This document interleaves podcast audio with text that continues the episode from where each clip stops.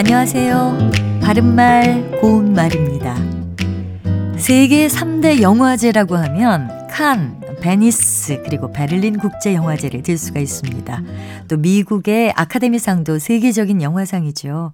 최근에는 우리나라 작품과 감독, 배우가 이런 국제 영화제에서 상을 받는 일이 더욱 많아져서 대한민국 영화의 발전상을 실감할 수 있습니다.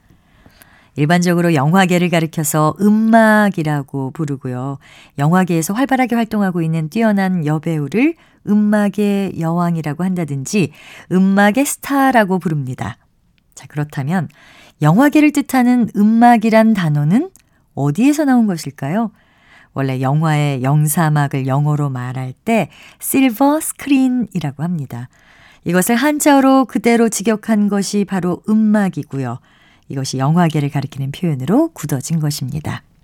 그리고 연극이나 공연을 하는 무대를 보면 전면 아래쪽에서 공연하는 사람들을 비춰주는 조명이 있습니다.